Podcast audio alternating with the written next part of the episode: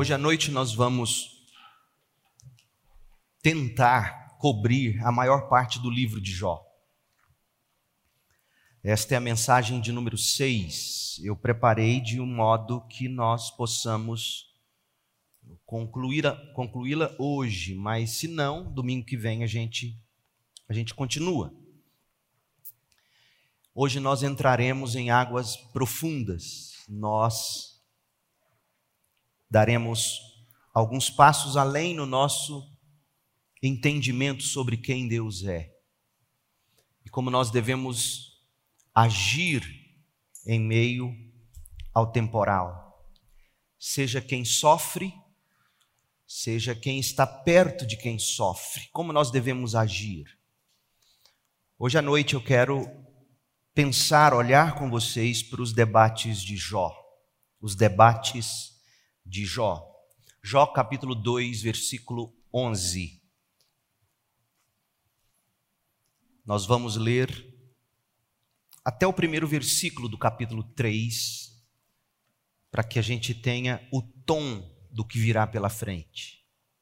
Obviamente que nós não vamos ler 29 capítulos hoje à noite porque o texto proposto, a maior parte do livro, ele vai do capítulo 2, verso 11, até o capítulo 31, verso 40, 29 capítulos. Nós não leremos todos eles, nós vamos pensar os textos chave para nossa compreensão, de modo que depois, obviamente, quantos já leram o livro de Jó até aqui, desde que a gente começou a série? Aumentou, mas nem tanto. Precisa ler o livro de Jó e aí vocês vão compreender melhor o que a gente vai dizer. Jó capítulo 2, versículo 11. Quando três amigos de Jó souberam das tragédias que o haviam atingido, cada um saiu de onde vivia e os três foram juntos consolá-lo e animá-lo. Seus nomes eram Elifaz de Temã, Bildade de Suá, Isofar de Naamá. Quando viram Jó de longe, mal o reconheceram. Choraram alto, rasgaram seus mantos e jogaram terra ao ar sobre a cabeça. Depois sentaram-se no chão com Jó durante sete dias e sete noites não disseram nada, pois viram que o sofrimento de Jó era grande demais. Por fim, capítulo 3, verso 1, por fim, Jó falou e amaldiçoou o dia de seu nascimento. Esta é a palavra do Senhor. Você sabe qual é a diferença entre dor crônica e dor aguda. Sabe diferenciar a dor crônica da dor aguda? As principais diferenças entre uma e outra estão na origem, na causa e no tempo de duração. Enquanto a dor aguda pode ser causada por uma pancada, um corte, uma picada ou um alerta do organismo e desaparece quando o corpo se recupera. Essa é a dor aguda. A dor crônica é provocada por doença mais grave, doença de base ou doença crônica. E a dor crônica pode perdurar por anos e até mesmo não ser curada. A pancada na perna no campo de futebol, a picada de abelha na fazenda, a fisgada na coluna ao levantar o neto do chão, o corte na testa quando você dá de cara com a quina da porta do armário na cozinha. Isso tudo faz doer e doer muito. É uma dor aguda, mas passa. A dor aguda tem data e hora para terminar. E nós geralmente resistimos bravamente à dor aguda. Já o câncer alguns tipos de câncer, a artrite reumatoide, o bruxismo, a hérnia de disco, por exemplo, são doenças duradouras e podem não ter resolução. E muitas vezes causam dores crônicas, constantes, roubam de nós o sono e o sossego. A dor crônica é osso duro de roer. Não tem a menor graça. Assim, se tivesse que escolher, eu diria dor aguda, por favor, mas cuidado, porque dor aguda pode virar dor crônica. Uma coisa é você sentir dor aguda, outra coisa é padecer com dor crônica, uma coisa é vivenciar uma tragédia repentina, como a perda de um filho ou a descoberta de alguma doença terrível no corpo. Essa é a dor aguda, quando você recebe a notícia. Outra coisa é experimentar a tristeza implacável dessa perda por meses, depois anos, até ao fim da vida. Essa é a dor crônica. Geralmente, na hora da pancada, a gente aguenta a dor e a supera. Geralmente é assim. Por exemplo, você ouve bravamente a notícia do óbito da pessoa que você ama, ou você recebe corajosamente o diagnóstico da doença, mas depois você chega em casa e a realidade, ela desmorona sobre você. Na dor aguda do momento da tragédia, geralmente o crente recebe a graça de suportar o fardo com uma palavra de fé genuína. Como disse Jó: O Senhor o deu, o Senhor o tomou, bendito seja o nome do Senhor. Jó 1:21. Com coragem você supera a dor aguda a pancada. Mas a vida segue. E mais tarde, você chega em casa e tem que lidar com o quarto vazio do filho que não vai voltar mais.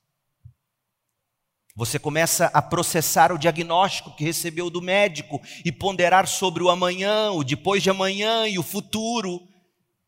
E não consegue se agarrar a alguma solução. São nessas horas que a dor fica crônica e o crente desaba em desespero, banhado de lágrimas, de angústia, que parece nunca mais ir embora. Pergunte a Jó, pergunte a Jó, e ele dirá a você: dor a longo prazo é difícil de suportar. Em um único dia, Jó perdeu seus dez filhos e todas as suas riquezas. Primeiro, pancadas de dor aguda, até que se tornou crônico. Depois da perda, Jó foi atacado por uma doença de pele terrível, e em ambas as tragédias, Jó manteve a fé, Jó se rendeu com doçura, eu diria, à mão soberana de Deus. Ele suportou a dor aguda. Em Jó 1:21, Jó disse: "O Senhor me deu o que eu tinha, o Senhor o tomou, louvado seja o nome do Senhor". Depois em Jó 2, versículo 10, ele disse à esposa dele que já estava sentindo dor crônica, a mulher dele. Ele diz: Você tem falado, ou você está falando como uma mulher insensata. Aceitaremos da mão de Deus apenas as coisas boas e nunca o mal nas duas pancadas que recebeu no mesmo dia, as perdas e a doença, nas duas pancadas, na, na dor aguda, Jó afirmou a soberania absoluta de Deus sobre todas as coisas, e Jó se curvou com submissão a esses golpes. Mas o agudo tornou-se crônico. Ocorreu que a fé e a submissão de Jó não foram recompensadas com uma cura rápida da doença dele. Porque o que você esperava? Se a sua teologia é do tipo, eu faço bem e Deus me abençoa, o que você esperava? Ora, Jó aguentou a dor aguda das perdas dos filhos, dos bens, Jó aguentou, aguentou a dor aguda da, da doença. Agora chegou a hora de Deus recompensá-lo, por que não curá-lo imediatamente? Mas não foi assim. O agudo se tornou crônico e a dor de Jó se arrastou por meses, pelo menos. Abra em Jó capítulo 7, versículo 1 e veja, ouça. Jó 7, de 1 a 5. Acaso a vida na terra não é uma luta? É verdade, Jó. A vida na terra é uma luta. Nossos dias são como os de um trabalhador braçal, como o servo que anseia pela sombra, como o empregado à espera do pagamento. Essa é a vida, você quer logo a sombra, você quer logo a recompensa. Por quê? Porque é duro viver lutando. E aí ele desabafa, capítulo 7, verso 3. Sabe o que eu recebi de herança quando eu suportei a dor aguda das perdas e da doença? Sabe, sabe, o que eu recebi de herança? Meses de puro vazio. Fui condenado a passar noites longas em aflição. Deitado na cama, penso, quando chegará amanhã? Mas a noite se arrasta e reviro-me até o amanhecer. Meu corpo está coberto de vermes e crostas de feridas, minha pele se racha e vaza pus. Neste ponto da saga de Jó surge a pergunta: por que Deus? Não havia, não havia Jó demonstrado que Deus era seu tesouro mais precioso. Não havia Jó demonstrado que Deus era ainda mais precioso do que bens, família, filhos, saúde. A glória de Deus foi magnificada na vida de Jó na hora das dores agudas, ou não foi? Vimos que foi. Então, por que Deus não restaurou de uma vez a saúde ou a sorte de Jó? Porque Deus não o curou, já que ele demonstrou-se fiel e, e ter Deus acima de tudo. Por que, que o livro de Jó não pulou do capítulo 2, versículo 10, para o capítulo 42, quando finalmente vem a libertação de Jó? O desfecho, o final feliz. Por que esses capítulos todos de angústia? A resposta é que certamente Jó e nós também. Jó ainda tinha muito que aprender sobre o sofrimento e sobre Deus. E outra coisa, se o livro pulasse do capítulo 2, verso 10, para o capítulo 42, aqueles entre nós que tiveram ou que têm que suportar meses e anos de dor crônica no corpo, na alma, esses ficariam com a sensação de que a história de Jó é ingênua, é inautêntica, se ela terminasse no capítulo 2. A vida não é assim tão simples. A vida acontece, passando pelos capítulos 3, 4, até o 41, para depois vir o 42.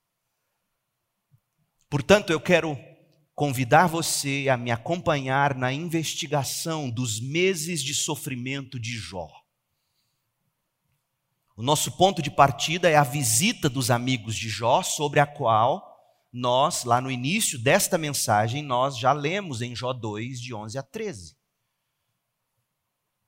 Nós vamos acompanhar Jó nestes meses, pelo menos, de dor aguda que foi tornando-se crônica. O que Jó aprendeu com isso? Como seus amigos lidaram com ele? Como a gente deve ajudar aqueles que estão em dor crônica? Os amigos de Jó. Os chamados amigos de Jó, os conselheiros ou consoladores de Jó, são vistos por nós com muitas reservas, e com razão, como a gente vai ver. Mas não se esqueçam de que esses três homens se saíram bem por sete dias. Eles não disseram uma palavra a Jó, o que é uma lição para nós ao lidarmos com pessoas que estão sofrendo.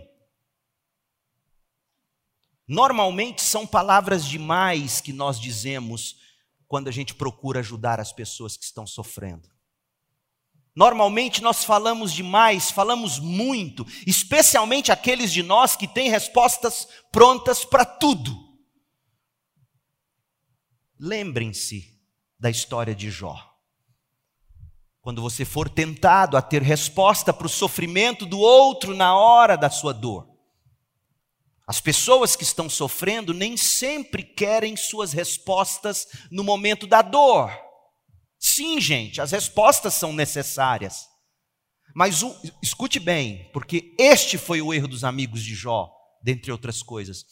O momento, o momento e a maneira das respostas para a dor são cruciais.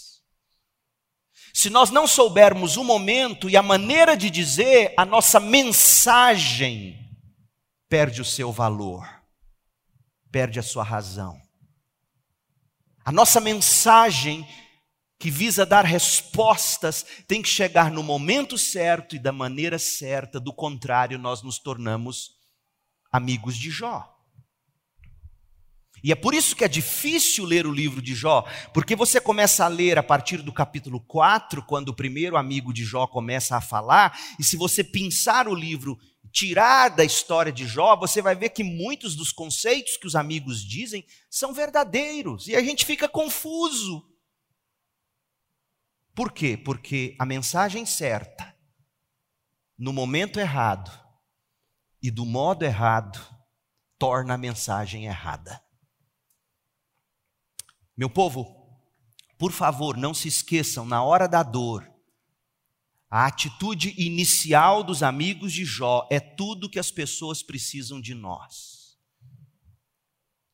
E o que, que eles fizeram? Jó 2,11. Quando eles souberam das tragédias, cada um saiu de onde vivia, foram juntos consolar Jó, verso 12, Jó 2,12. Viram Jó, não reconheceram, o sofrimento era tanto que nem reconheceram Jó, choraram em voz alta Sentaram-se com Jó e por sete dias ficaram calados, não disseram nada.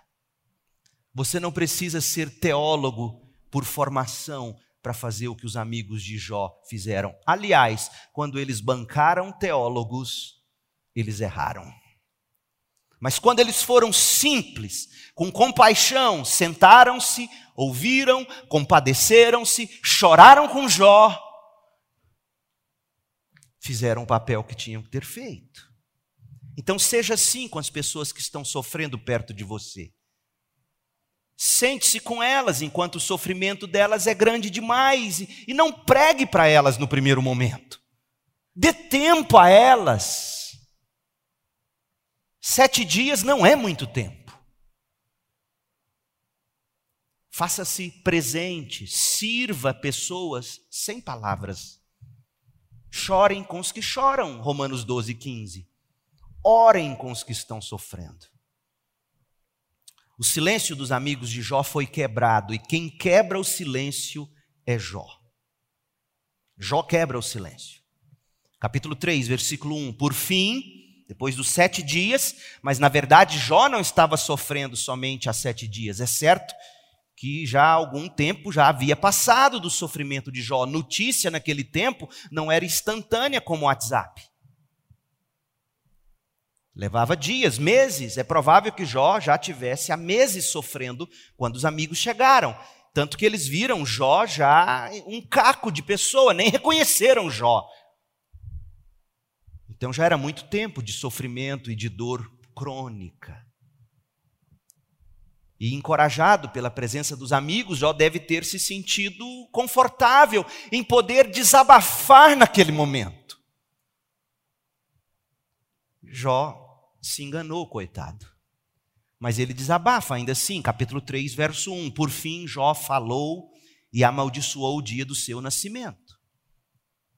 A gente vai voltar aqui, mas antes veja a estrutura dos capítulos 29 que se seguem dos 29 capítulos que se seguem. Essa estrutura nós já estudamos na introdução que fizemos ao livro, mas você, eu quero que você note algo que da primeira vez eu não mostrei e hoje eu quero que você veja. São três ciclos de debates. O primeiro debate é mais longo, o segundo ciclo é menos longo e o terceiro ciclo é curto, e o terceiro e último amigo nem fala. Por quê? Porque essa é a, lembra que o livro de Jó é um livro poético? É a forma da estrutura do livro poético dizer que o argumento dos amigos de Jó foi perdendo força, não se sustentou e chegou no fim, o ciclo não foi completo, porque o último não fala. O ciclo se quebra. E é a forma do autor bíblico, inspirado por Deus, nos mostrar que o ciclo se quebrou porque a teologia dos amigos de Jó era quebrada. O primeiro ciclo, Jó fala no capítulo 3, ele faz fala no capítulo 4, Jó responde. Bildade fala, Jó responde. Zofar fala, Jó responde. É o primeiro ciclo, vai do capítulo 4 ao 14.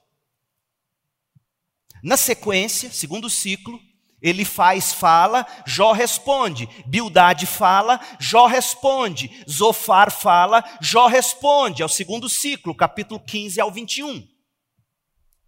É menor que o primeiro. E aí vem o terceiro e último ciclo, do 22 ao 31. E o que se observa nestes capítulos finais dos debates de Jó é que os discursos vão ficando pequenos. Por exemplo, ele faz, fala, e Jó responde. Capítulos 22 a 24. Bildade fala e Jó responde. Capítulo 25 a 31. E a última vez que Bildade fala, só tem seis versículos no capítulo em que ele fala. Seis apenas. Então, ele faz, fala, Jó responde, Bildade fala, Jó responde, terceiro ciclo. Zofar não fala ele fica mudo. Há uma, há uma razão pela qual o terceiro ciclo é interrompido no final. Porque há uma quebra nos argumentos dos amigos de Jó.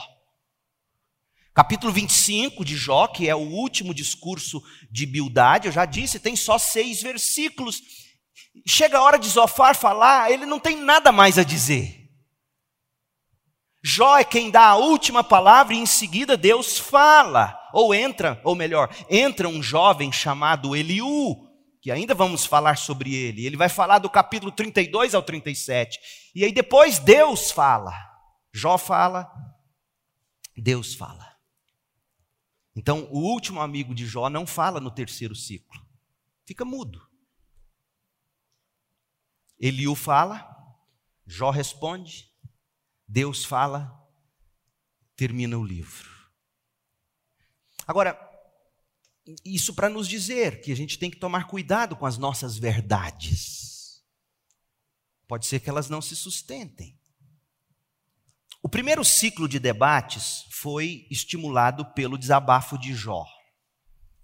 Depois de sete dias de silêncio com seus amigos e provavelmente semanas de sofrimento, meses até, antes dos amigos chegarem, Jó não aguentou mais. E olha o que ele diz, capítulo 3, de 1 a 4. Por fim, Jó falou e amaldiçoou o dia do seu nascimento. Disse Jó: Apagado seja o dia em que eu nasci, e a noite em que fui concebido. Transforme-se o dia do meu nascimento em escuridão Deus lá do alto ignore o dia em que eu nasci e luz nenhuma brilhe sobre o dia do meu nascimento. O que está acontecendo aqui? As semanas de dores implacáveis, as semanas de dores crônicas, pós-dor aguda, afetaram a serenidade de Jó. O corpo afeta a alma também. E, e este capítulo, capítulo 3, termina nos dando uma pequena dica dessa dor crônica de Jó. Capítulo 3, de 24 a 26, veja: de tanto gemer, eu não consigo comer, dores que não deixam dormir, gemidos que são os únicos sons que ele consegue emitir, desnutrido por não comer, meus gritos de dor se derramam como água O que sempre temi veio sobre mim, o que tanto receava me aconteceu. Eu não tenho paz, nem sossego, não tenho descanso, só aflição. Jó revela o coração dele. Jó tinha medo de sofrer, como todos nós temos. Geralmente você fala com o crente na hora da angústia, ele diz: Pastor, eu não tenho medo de morrer, eu tenho medo de sofrer. É o mesmo medo de Jó. O que sempre temi veio sobre mim. Estou sofrendo dores crônicas. E a dor crônica para Jó, veja, era algo que não tinha sentido, afinal ele tinha sido fiel. Ele questiona Deus. Capítulo 3, verso 11. Se é para sofrer desse tanto, por que eu nasci morto? Por que eu não nasci morto? Por que não morri ao sair do ventre da minha mãe? Em outras palavras, por que, que eu tenho que viver se é sofrer tanto? Jó 3, verso 20. Por que conceder luz aos miseráveis e vida aos amargurados? Por que, que tem que viver quem sofre tanto? É isso que ele está perguntando a Deus.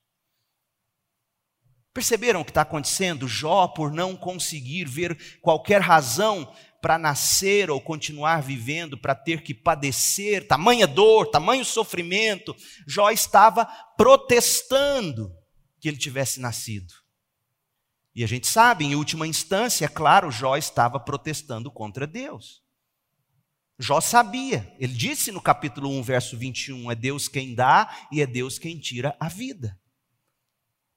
Porque o Senhor me deu vida, se era para sofrer tanto, tire logo a minha vida. Ah, meu povo, quando os três amigos de Jó ouvem esse protesto, eles não conseguem mais ficar em silêncio.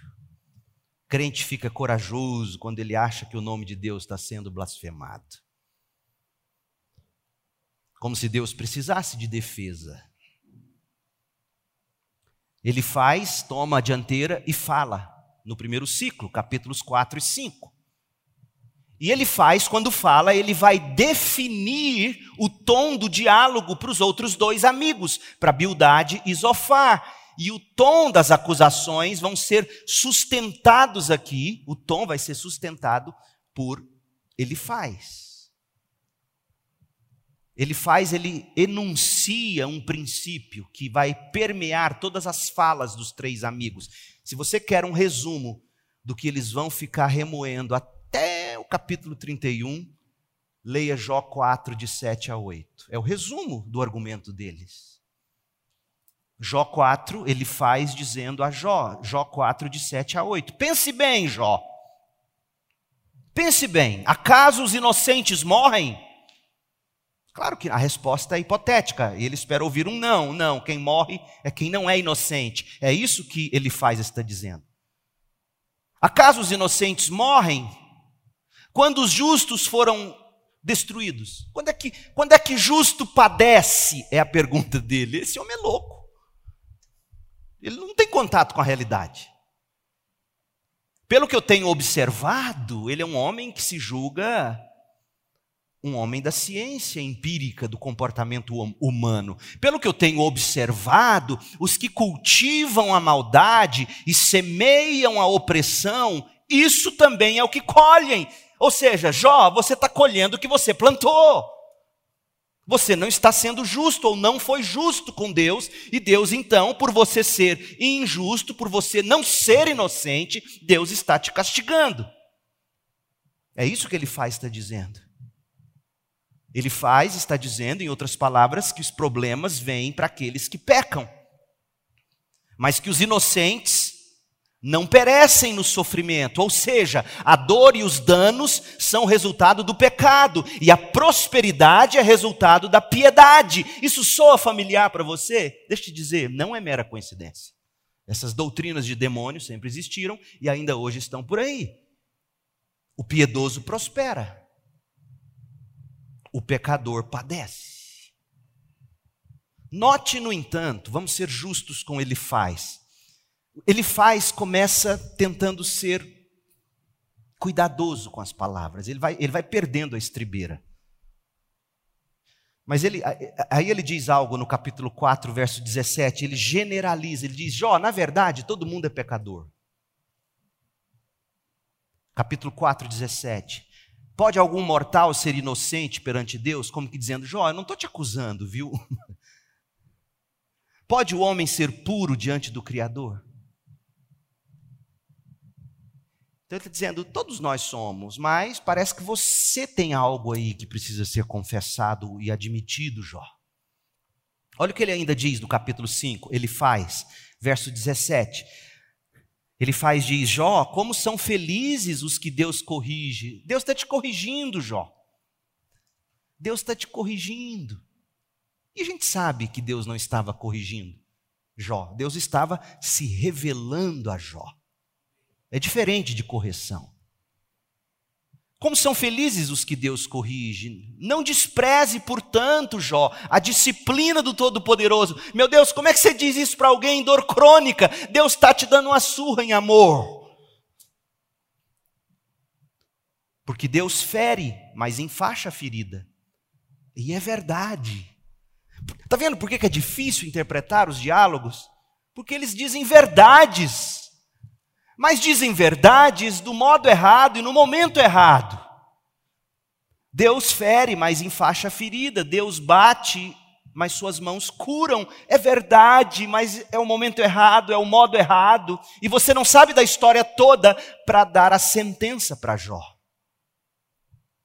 O problema com a teologia de ele faz está na aplicação que ele faz da teologia dele. A teologia de Elifaz é absolutamente insensível, superficial. Ouça a insensibilidade dele quando ele trata o desabafo de Jó, chamando Jó de um homem sem paciência, como se ele tivesse, como se ele faz tivesse. Olha como ele é insensível com Jó. Esse é o problema do, do teólogo de plantão. Ele não tem a sensibilidade para dizer a coisa certa na hora certa. Olha o que ele faz, vai dizer no capítulo 4, de 2 a 6. Jó, você vai ter paciência, porque eu tenho visto que você não está com paciência com Deus, é isso que ele está presumindo. Você terá paciência e me permitirá dizer algo? Afinal, quem poderia permanecer calado? Você já deu ânimo a muita gente e deu força aos fracos, suas palavras sustentaram os que tropeçavam e você deu apoio aos vacilantes, mas agora, quando vem a aflição, você desanima. Quando é atingido pela aflição, você entra em pânico. Seu temor a Deus não lhe dá confiança, sua vida íntegra não lhe traz esperança. Meu povo, quando eu tive pânico em 2005, eu procurei um médico da igreja, já contei para vocês. Eu não sabia o que era aquilo, achei que eu estava tendo asma, tomando Dramin para tentar dormir. Pânico. Sentei com o irmão na padaria lá em Campinas. Irmão, estou assim, assim, assim. O médico vira para mim. Não era psiquiatra, era cirurgião. Virou para mim e falou assim: o senhor tem que ter mais fé, pastor. Eu queria bater a cabeça na mesa. Porque tudo que eu tinha era fé, eu não sabia o que estava acontecendo. Honestamente, essa repreensão de ele faz a Jó é desnecessária. Para dizermos o mínimo, é desnecessária para um homem justo em estado de dor crônica. Essa é a parte insensível da aplicação da teologia de Elifaz e os outros dois. Em seguida, ele faz, revela a superficialidade. Além de insensível, ele é superficial na aplicação da teologia, ao insinuar que Jó não tinha realmente buscado a Deus como deveria. Porque na cabeça dele, Jó está sofrendo porque tem algo que Jó não falou ainda e Jó, segundo, não buscou Deus com a intensidade que ele tinha que buscar Deus. E aí ele faz, se coloca como diapasão, o modelo ideal de espiritualidade. E aí ele diz para Jó, no capítulo 5, verso 8: Jó, se eu fosse você, como isso é horrível na hora da dor crônica. Se eu fosse você, eu buscaria a Deus e lhe apresentaria minha causa. Como se Jó precisasse aprender com ele faz para buscar a Deus. Jó, será que o seu problema é que você não está buscando a Deus? Porque Deus não deixa ninguém sem respostas, Jó. A gente sabe que Deus deixa, gente. Pelo menos do lado de cada eternidade. Depois ele faz, deixa implícito que Jó seria libertado se apenas se entregasse a Deus com mais fé. Falta-lhe fé. Capítulo 5, verso 19. Jó, Deus o livrará de seis desgraças, e até mesmo na sétima o guardará do mal. Você tem que ter fé. Ele vai te livrar. Se ele não está te livrando, é porque você não o buscou, é porque você não tem fé suficiente. Ora, e deve ter algum pecado que você ainda não tratou com ele. Não é assim que a gente geralmente pensa ou tenta ajudar as pessoas? Seu filho está na dificuldade, você acha que apenas dizendo para ele, tenha mais fé. Não é assim, amigo de Jó. Capítulo 5, verso 27. Observamos a vida, veja, ele faz é o homem que se julga sábio pela experiência da vida. Gente assim é perigosa na hora de aconselhar. Observamos a vida e vemos que tudo isso é verdade. Ouça meu conselho e aplique ele à sua vida. Simples assim. Simples assim. Você não tem fé? Tenha mais fé e tudo lhe irá bem. Faça o que eu digo. Gente, ele faz é absolutamente insensível e superficial. Jó se queixa dessa insensibilidade dele. Capítulo 6, verso 26. Olha o que Jó diz. Consideraram suas palavras convincentes, enquanto ignoram meu clamor de desespero diz a NVT. Vocês consideraram suas palavras convincentes enquanto ignoram meu clamor de desespero? A Almeida, revista e atualizada, em Jó 6,26, diz: Olha, vocês estão levando demais em conta minhas palavras de desespero que foram lançadas ao vento. Por favor, não tomem ao pé da letra tudo que eu estou dizendo. Eu estou sofrendo, eu não sei o que dizer. Há momentos em que você tem que tomar as palavras de quem está sofrendo como palavras que foram lançadas ao vento. Nem Deus nos leva tão ao pé da letra assim, meu povo. E Jó então está se queixando. Olha, vocês ouvem suas palavras convincentes, mas vocês estão ignorando que eu estou aqui é desabafando, desesperado, jogando palavras ao vento. Vocês são insensíveis. Além de insensíveis, Jó sabia que eles eram simplistas, especialmente ele faz aqui. Porque os argumentos de Elifaz não respondem a perguntas difíceis, não respondem, por exemplo, veja, duas coisas. Primeiro, por que, que alguns sofrem tanto, embora não tenham pecado tanto? Na verdade, por que alguns sofrem tanto, sendo tão piedosos? Eles não respondem essa pergunta. Jó era o caso típico de um piedoso que sofria tanto e não sabia por quê. A outra pergunta que ele faz não responde: por que alguns prosperam tanto, embora sejam tão pecadores? E com base nessa incoerência é que Jó protesta a inocência dele capítulo 6, verso 10, Jó diz assim: Ao menos eu tenho este consolo e alegria, apesar da dor, não neguei as palavras do Santo Deus. Eu não sou ímpio, no sentido que vocês estão descrevendo. Embora eu esteja sofrendo, a teologia de vocês não responde à minha angústia. Eu estou sofrendo, mas não estou sofrendo porque sou ímpio e não tenho fé. Eu guardei as palavras do santo. E aí ele desafia, ele faz, capítulo 6, verso 24. Já que vocês querem me ensinar, ensinem-me e eu vou calar. Mostrem-me onde eu errei. Porque até agora ele faz, tudo que você falou não fez sentido nenhum, além de ser insensível. Você é simplista e insensível. Aí vem o segundo amigo. Bildade começa a falar no capítulo 8. E Bildade é muito mais bruto, é muito mais grosso.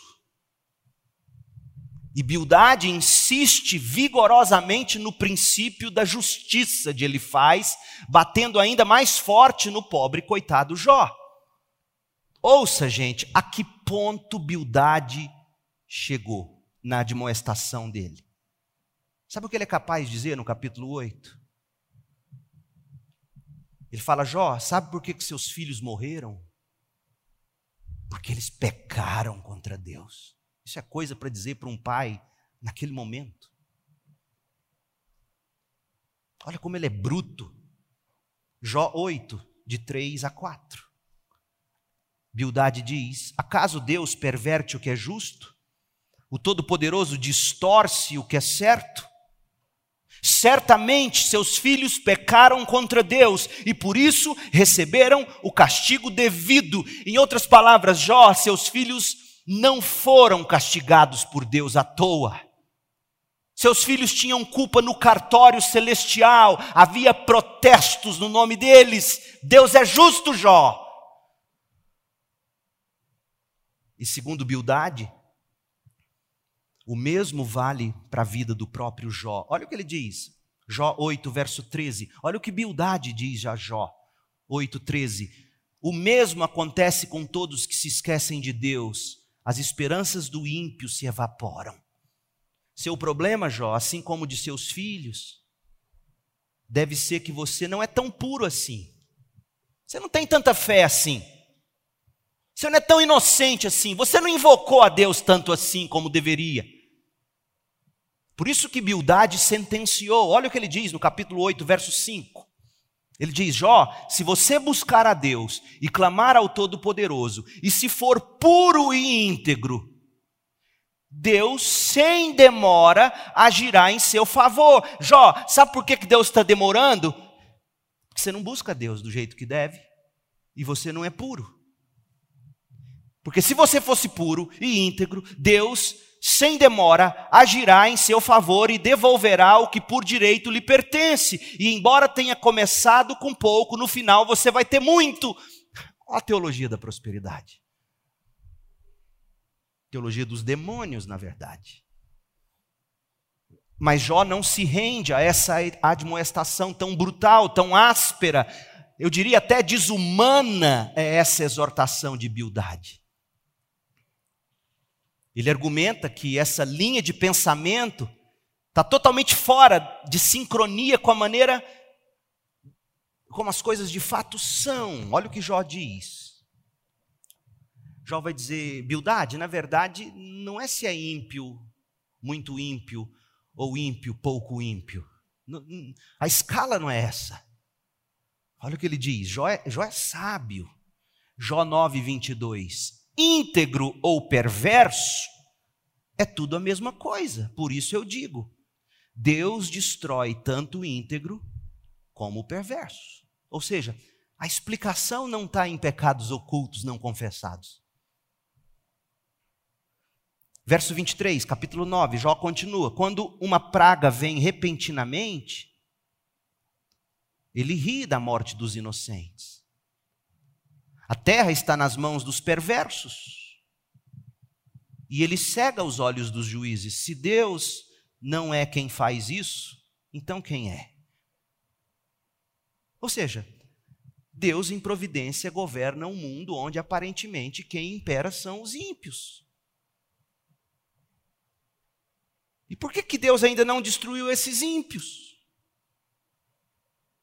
Então, meu povo, não deixe de ver que Jó nunca desiste da crença na soberania absoluta de Deus, mas ele sabe que é muito simples apenas dizer que as coisas vão melhorar nesta terra para todos os que são justos, têm mais fé e buscam mais a Deus. Ele sabe que não é verdade.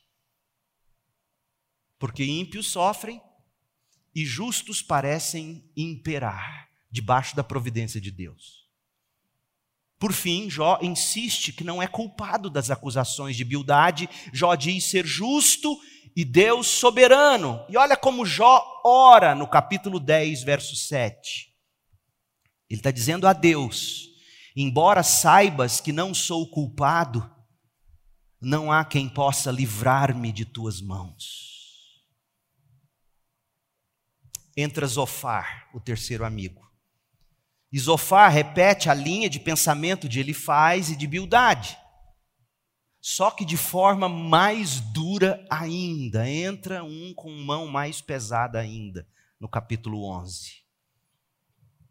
Zofar repreende Jó, porque Jó se declara inocente. Capítulo 11, de 4 a 6. E aconselha Jó a se livrar do pecado para que Deus o restaure. Veja como vai ficando cansativa essa conversa desses homens. Jó 11, 14, olha o que Zofar diz a Jó: Jó, livre-se de seus pecados e deixe toda a maldade para trás, então seu rosto se iluminará com a inocência, você será forte, não terá medo, você se esquecerá de seus sofrimentos, serão como águas passadas. De acordo com os amigos, Jó está sofrendo porque se recusa a admitir e lançar fora o seu pecado. E Jó responde a Zofar com ironia nos capítulos 12, 13 e 14. Olha o que Jó diz em 12, verso 3. Pois bem, Zofar, eu também sei algumas coisas e vocês não são melhores que eu. Qualquer um sabe aquilo que vocês estão me dizendo e não me ajuda em nada. É isso que ele está dizendo. Qualquer um sabe disso. Jó 13, verso 4. Vocês me difamam com mentiras, são médicos incapazes de curar. Jó 13, verso 12. Suas frases feitas, suas frases de efeito valem tanto quanto cinzas. Sua defesa é fraca como um pote de barro.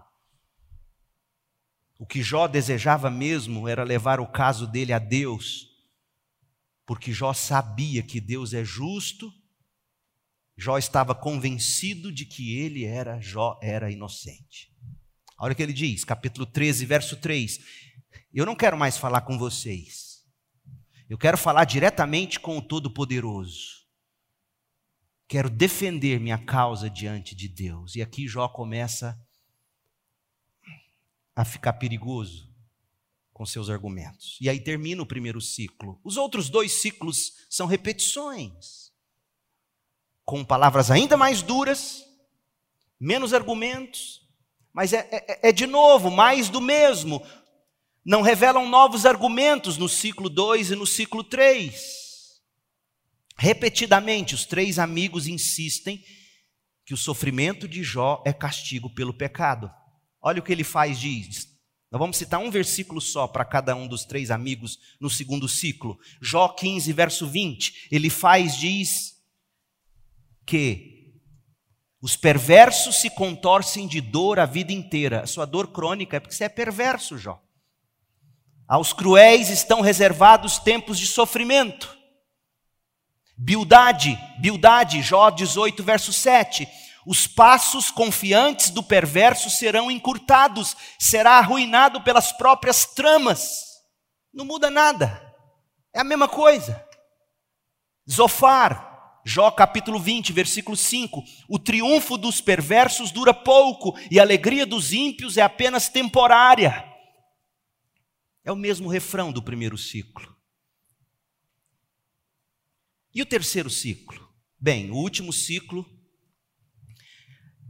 discurso de Elifaz no capítulo 22, e Elifaz é brutal. Veja, gente, veja o que acontece com a teologia errada. A teologia errada, quando não explica a vida, destrói pessoas para se encaixarem na teologia errada.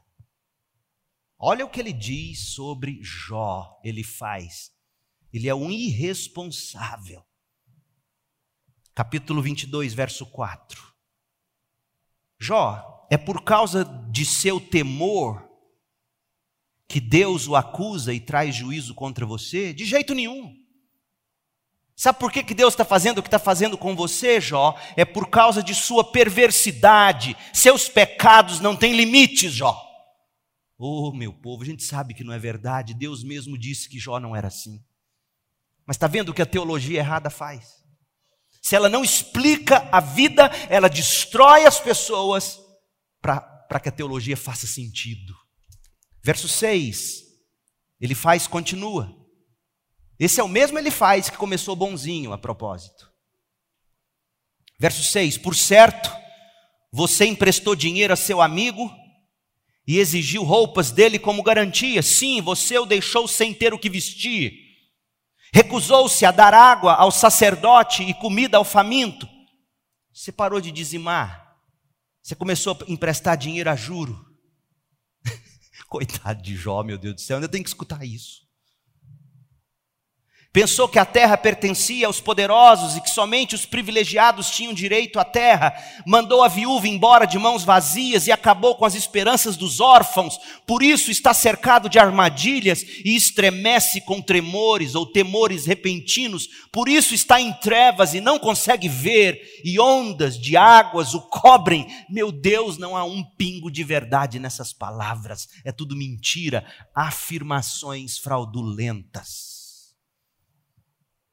ele faz perder o contato com a realidade. Por causa de uma teologia que não se sustenta em face da realidade. A teologia de Elifaz não consegue lidar com o problema do sofrimento de Jó e, portanto, ele distorce, ele simplesmente destrói Jó para ter razão sobre Jó. Meu Deus, é isso que acontece quando você tem uma teologia distorcida. Você machuca as pessoas.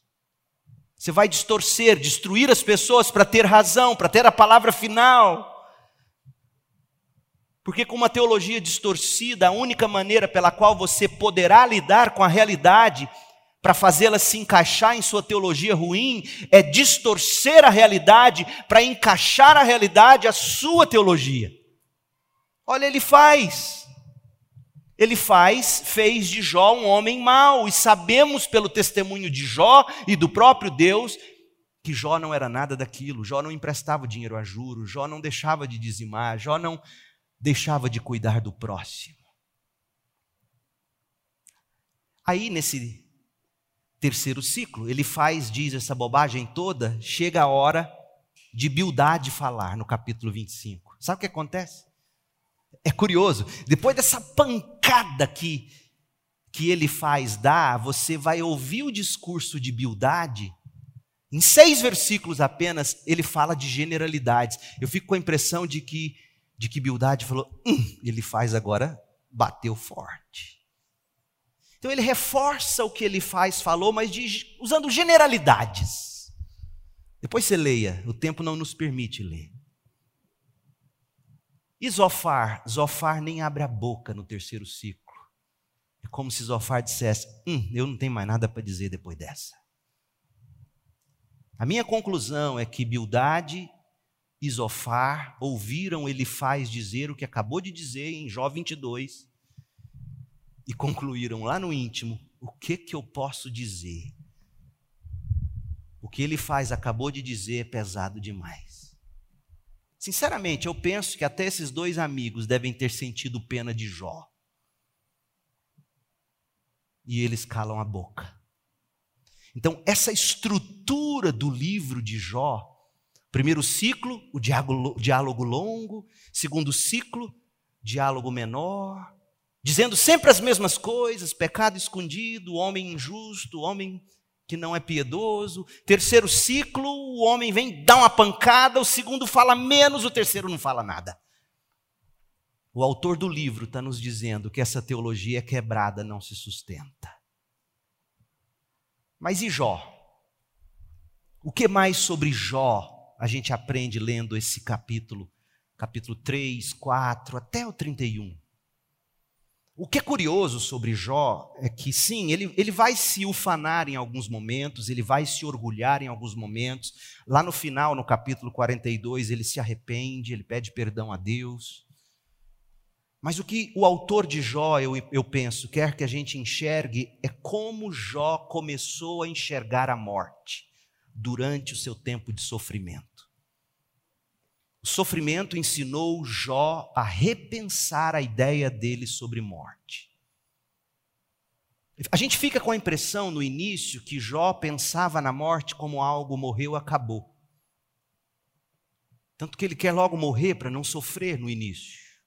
Ou preferia não ter nascido para não ter que sofrer. Mas na medida em que ele vai respondendo aos amigos e pensando no que estava sofrendo, ele aprende o que é morrer em Deus, em Cristo.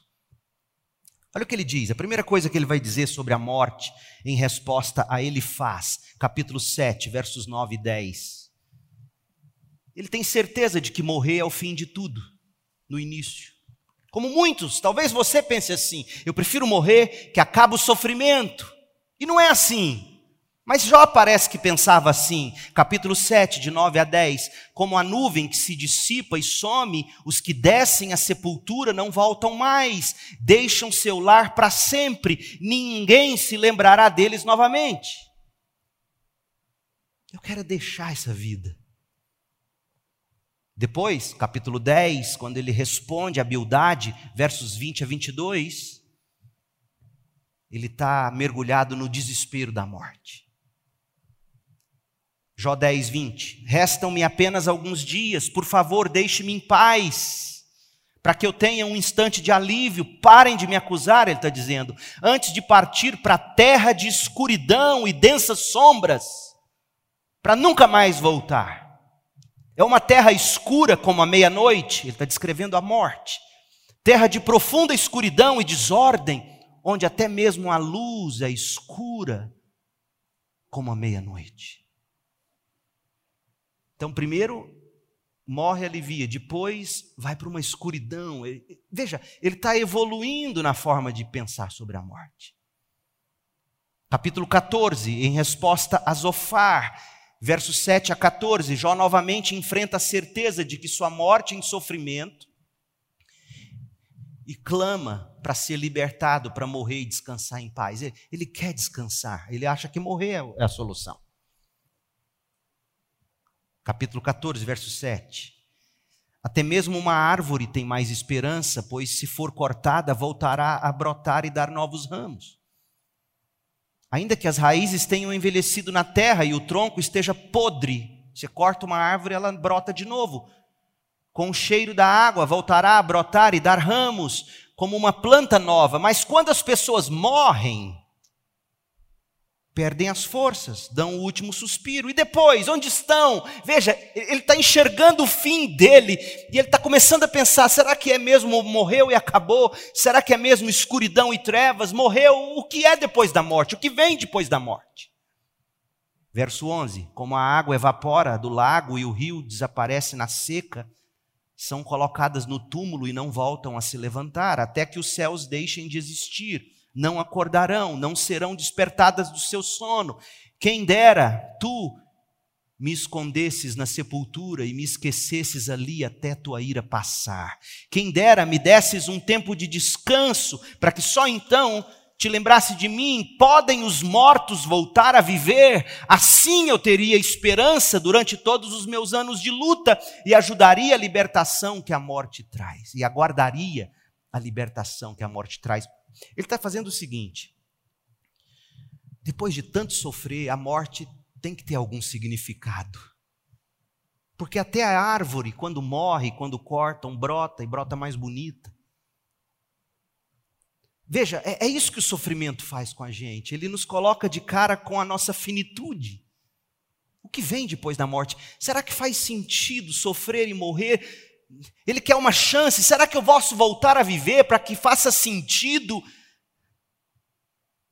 E na segunda resposta que ele dá, ele faz, ele evolui um pouco ainda.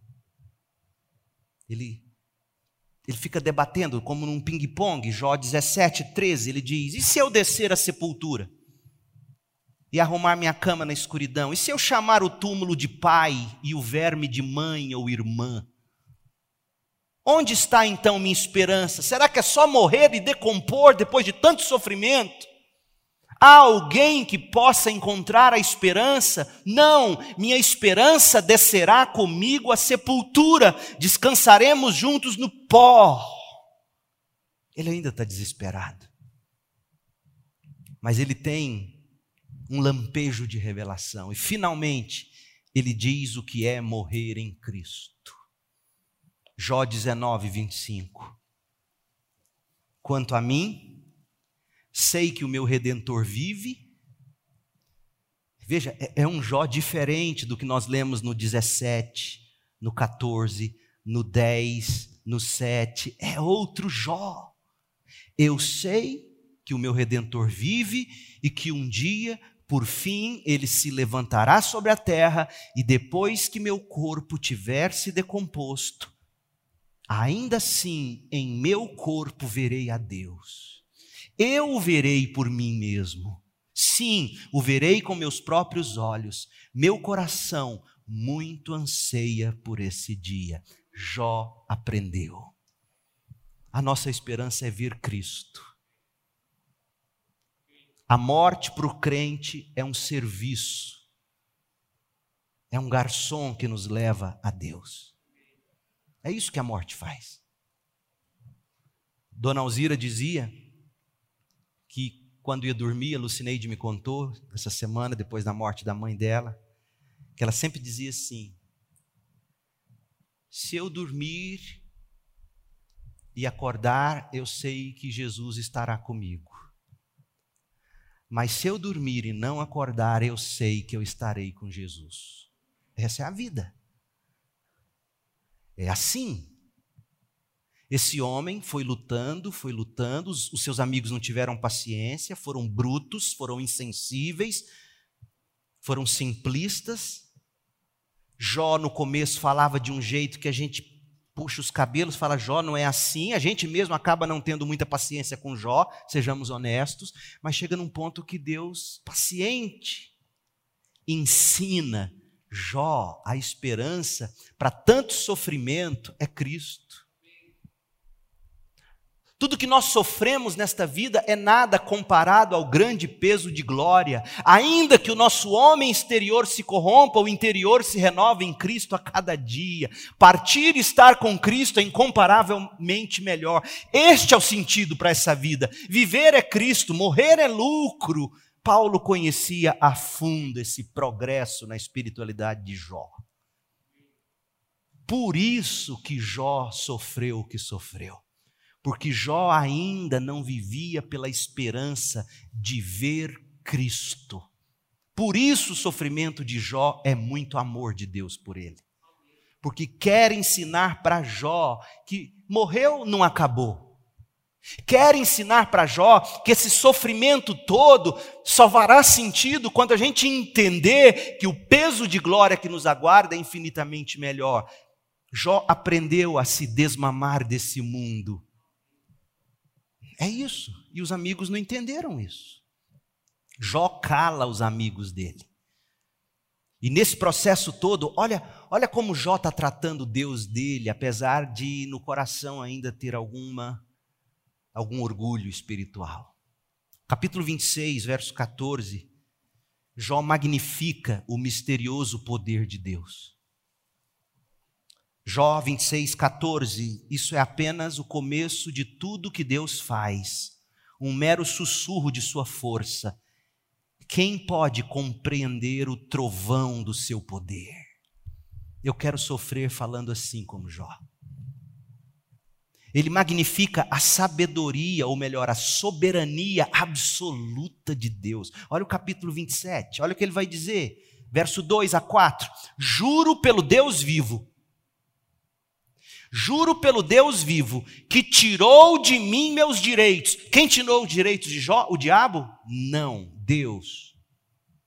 Juro pelo Todo-Poderoso, que me encheu a alma de amargura. Enquanto eu viver e tiver o fôlego de Deus nas narinas, meus lábios não pronunciarão maldades e minha língua não falará mentiras. Jó aprendeu. Jó quer ver o Redentor. Ele não entende ainda, a gente entende, lendo o livro, ele não entende ainda o que Deus está fazendo, mas ele quer ver o Redentor, e ele não nega a soberania absoluta de Deus, e ele se agarra nela com esperança. Mas Jó também exalta a sabedoria de Deus. Olha o capítulo 28, versos 12 e 13. Mas onde se pode encontrar sabedoria? Onde se pode achar entendimento? Ninguém sabe onde encontrar sabedoria, pois a sabedoria não se acha entre os viventes. A sabedoria está em Deus. Verso 23: somente Deus conhece o caminho para a sabedoria, Deus sabe onde encontrar a sabedoria.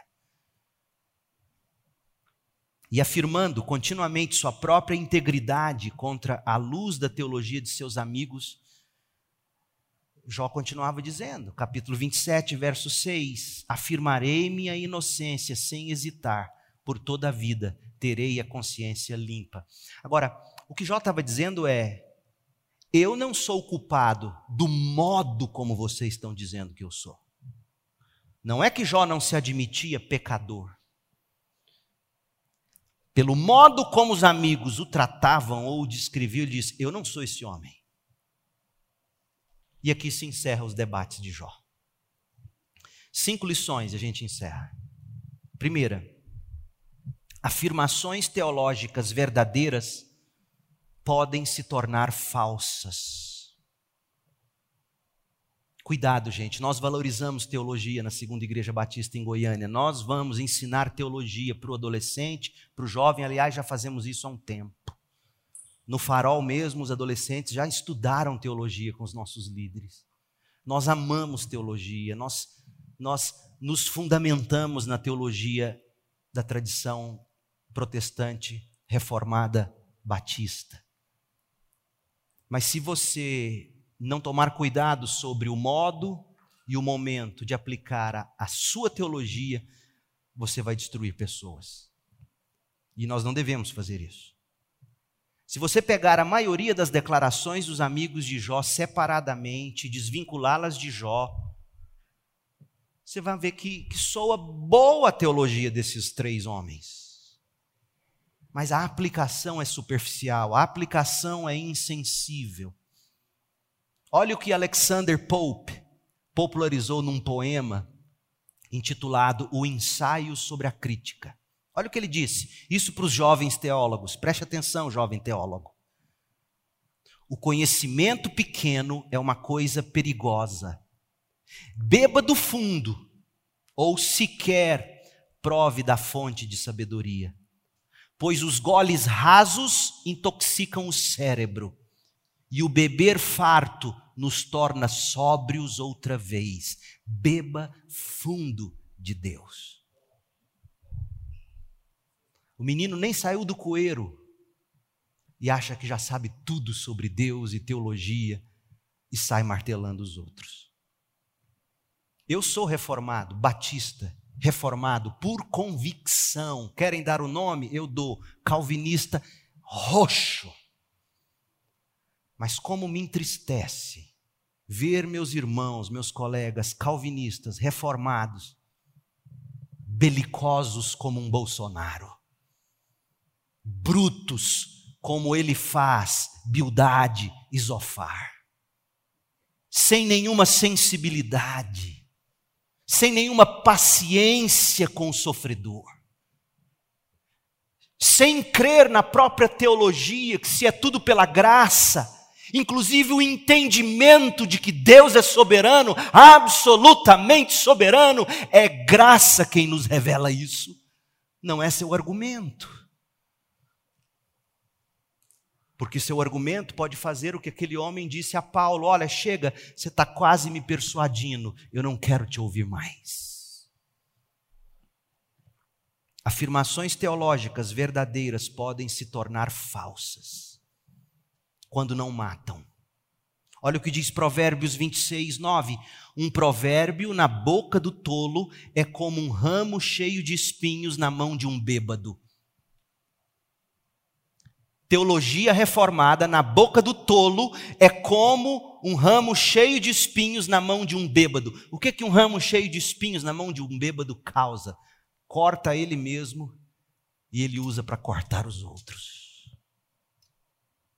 Nós valorizamos a boa teologia, mas sejamos avisados: a teologia poderá se tornar falsa pela maneira como nós vamos aplicá-la. E poderá até ser destrutiva. Beba profundamente da fonte da verdade de Deus e deixe o amor ser como sal a temperar as palavras da sua boca. Você pode ter todo o conhecimento de, do mundo, diria Paulo, mas se não tiver amor, não adianta nada. Olhe para os amigos de Jó. Segunda lição: o sofrimento e a prosperidade não são distribuídos no mundo na proporção do mal ou do bem que uma pessoa pratica. Era isso que os amigos de Jó achavam. Sofre muito porque pecou muito, sofre muito porque não buscou a Deus o bastante, sofre muito porque não tem fé, prospera porque é piedoso. E Jó vai argumentar o tempo todo: não é verdade, não é verdade, não é assim. Não julgue pela capa. Sabe por quê? Porque os piores dentre nós podem ser os que mais prosperam e os melhores dentre nós os que mais padecem. Olhe para a vida de Jó. Cuidado, porque sofrimento e prosperidade não são distribuídos no mundo na proporção do mal ou do bem que uma pessoa pratica. Deus não faz barganhas conosco.